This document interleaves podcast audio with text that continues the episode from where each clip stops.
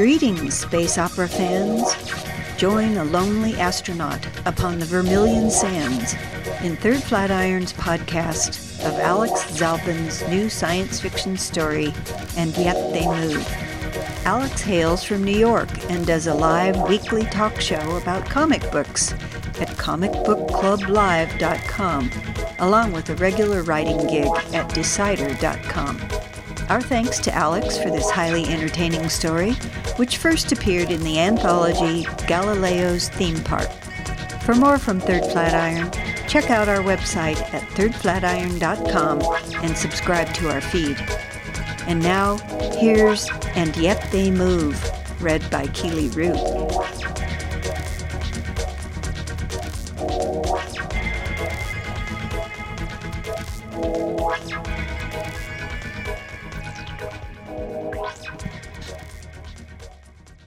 And Yet They Move by Alex Zalben.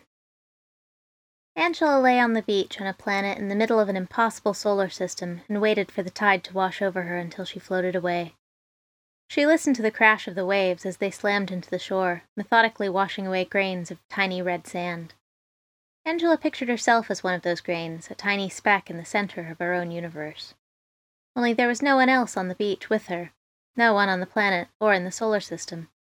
Only Angela, all alone, light years away from the nearest human being.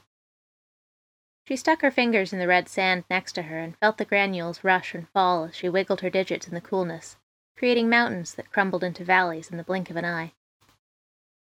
That was all Pisa 5 was sand and waves, vast empty oceans and more specks of dark red sand the color of blood than there were stars in the sky. Angela sighed at the metaphor, because of course that wasn't accurate. Of course there were more stars.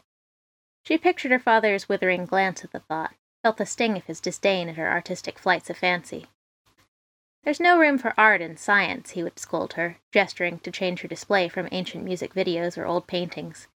Angela loved everything from Renaissance to Dada, to more acceptable equations and courses of study.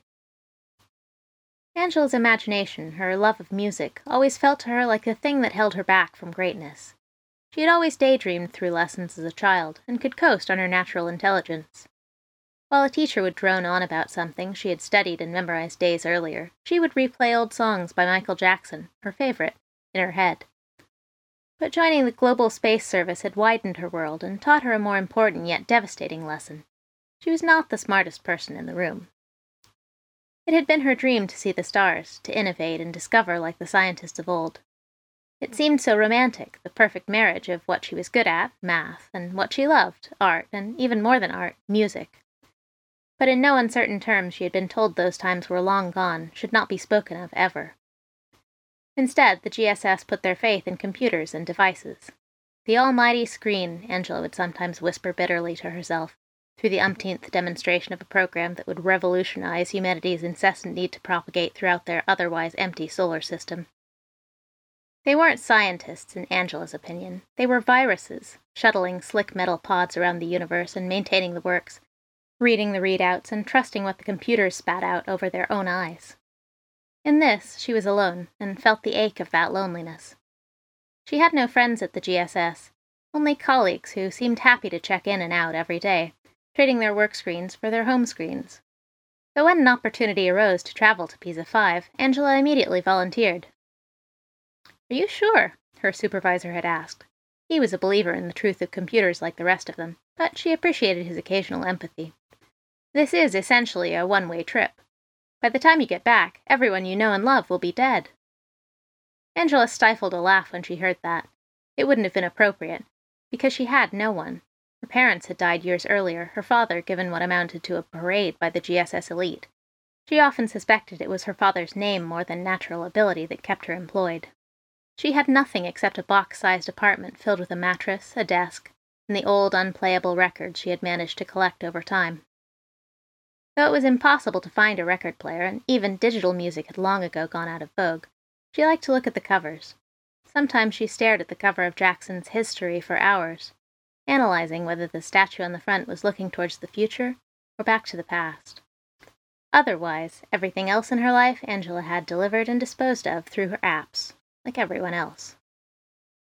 So she had left Earth, the sole human occupant of a probe named the Santa Croce, rocketed at near light speed toward an alien planet that seemed to defy every law of physics.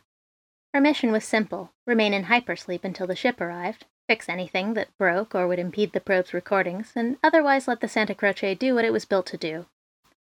After exactly a year of studying the planet, she would return to hypersleep, and the probe would return to Earth. Only, Angela wasn't going to be on board. Instead, a day before the Santa Croce was scheduled to return, she had taken a pod down to the surface of Pisa 5 and decided that she would die the way she lived, utterly alone. What does she have back on Earth anyway? A planet ruled by computers, filled with humans who worshipped their interfaces, prayed to their screens, lived by them. It would be worse now, she decided, decades from when she left. Instead, she lay in the sand and let the waves wash over her. Drowning wouldn't be pleasant, but at least it would be unique. Nobody had ever died on this planet before, because no life had existed here before. Angela could feel the crushed stone of the beach tickling the hair on the back of her neck. Looking up, she could see the moons of Pisa 5 as they arced across the sky. That was normal enough, but what made Pisa 5 unique, what made it impossible, was that every other planet in the solar system, and even the sun, revolved around the planet. When the GSS first detected the system around Pisa 5, there was panic, mostly surrounding the idea that something was wrong with their sensors. Then a greater panic, as the computers couldn't explain why or how Pisa 5 acted the way it did. It challenged the heliocentric model that had dominated science for centuries. It was decided that up close probing would be necessary to prove this was just an error, and five years later they were ready to launch. The only personal belonging Angela had taken with her to the planet was a telescope. It was old and worn, made of wood with brass connections and knobs, and when she had begged her father to buy her one as a child, she had seen a painting by a man named H. J. Destouches of one from 1754 that had seared into her memory. He had laughed. What did she need a tiny telescope for, when their sensors were so much more powerful? But he had relented and tracked down an antiquities dealer to get her one for her sixteenth birthday. Her father wasn't all coldness. Sometimes his love did shine through, though instances were few and far between. Which she had kept by her side ever since. Angela reached her hand, the one that wasn't buried in sand, over to feel the telescope on her other side.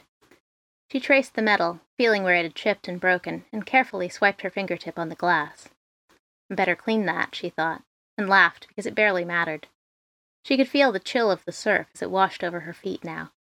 It was almost time. Angela shivered, and her mind wandered to the problem of the impossible system. The issue wasn't necessarily that the system rotated around Pisa 5. A large enough planet with a strong enough gravitational pull could, in theory, do that. But Pisa 5 was about the size of Mars, and the fact that Angela could comfortably walk on the surface without flattening into a pancake was proof the gravity wasn't working overtime either. The sun was an issue. Centuries earlier, scientists had realized a heliocentric model wasn't just a possibility, it was the only possibility. Time and additional discovery had proven them correct. The amount of mass needed to keep a star stable was so great that if a planet dwarfed it in size, it would then be sucked directly into the star.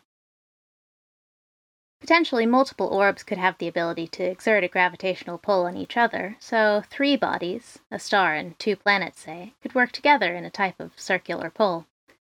But that was massively unstable. Even a small meteor passing through could knock one of the orbs off its rotational axis, and even with years of theories, the GSS had discovered no evidence this scenario had ever occurred. Yet somehow, Pisa 5 was the center of this system, Everything rotated around this dead, otherwise completely normal planet. The sensors on the Santa Croce had detected nothing out of the ordinary. Angela checked every day for anomalies, because she was supposed to, that's what she was trained to do. But every day for a year, the results had come back the same. Every day she would head down the slick metal hall to visit the glass display at the front of the probe. She'd look through the display, Pisa 5 filling the entirety of the screen in front, it looked like a window, but like every wall of the ship, it was only a way of accessing the central computer. And read the results. System normal. Every time. 364 days of this, and she had come to loathe the ship, the screen, the planet, and most of all herself. When the probe returned, she would go back to being nothing and no one. She hadn't proved anything, or discovered anything. The computers would be judged accurate, the solar system disregarded as an anomaly, and she would go back to her one room apartment and order in dinners and existence without meaning.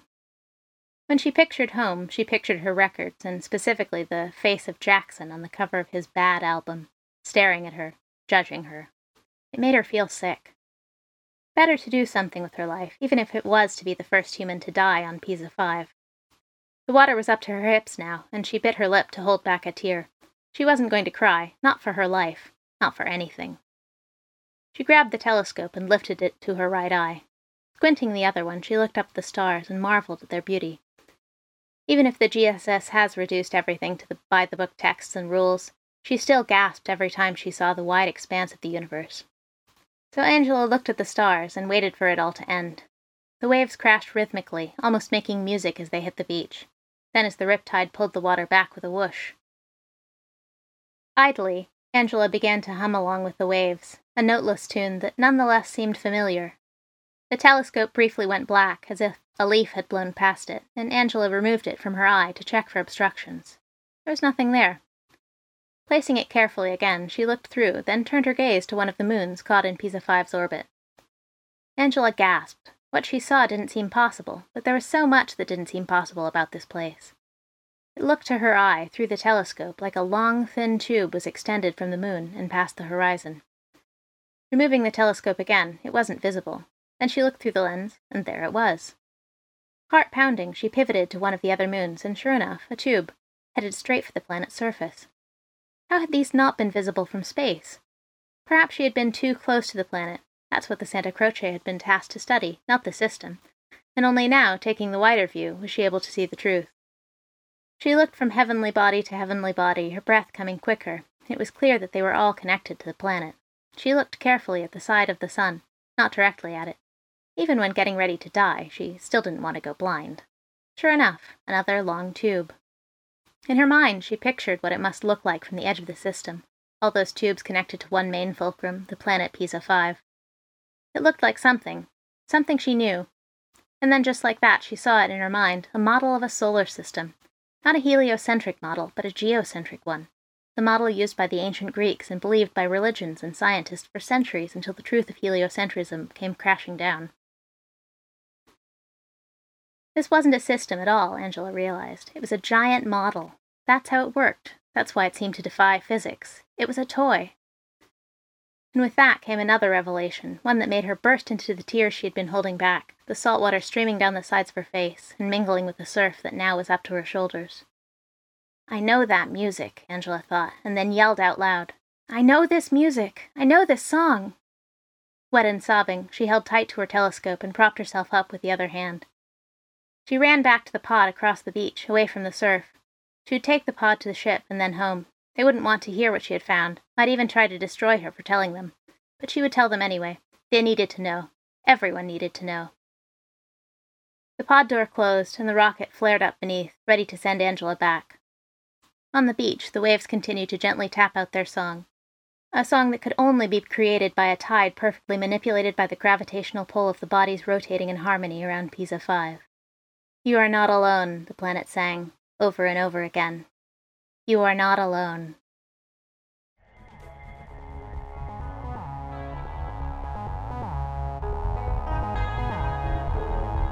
Thanks for listening to this podcast from thirdflatiron.com. Original music by Disco Volante. Sound production was by Andrew Cairns.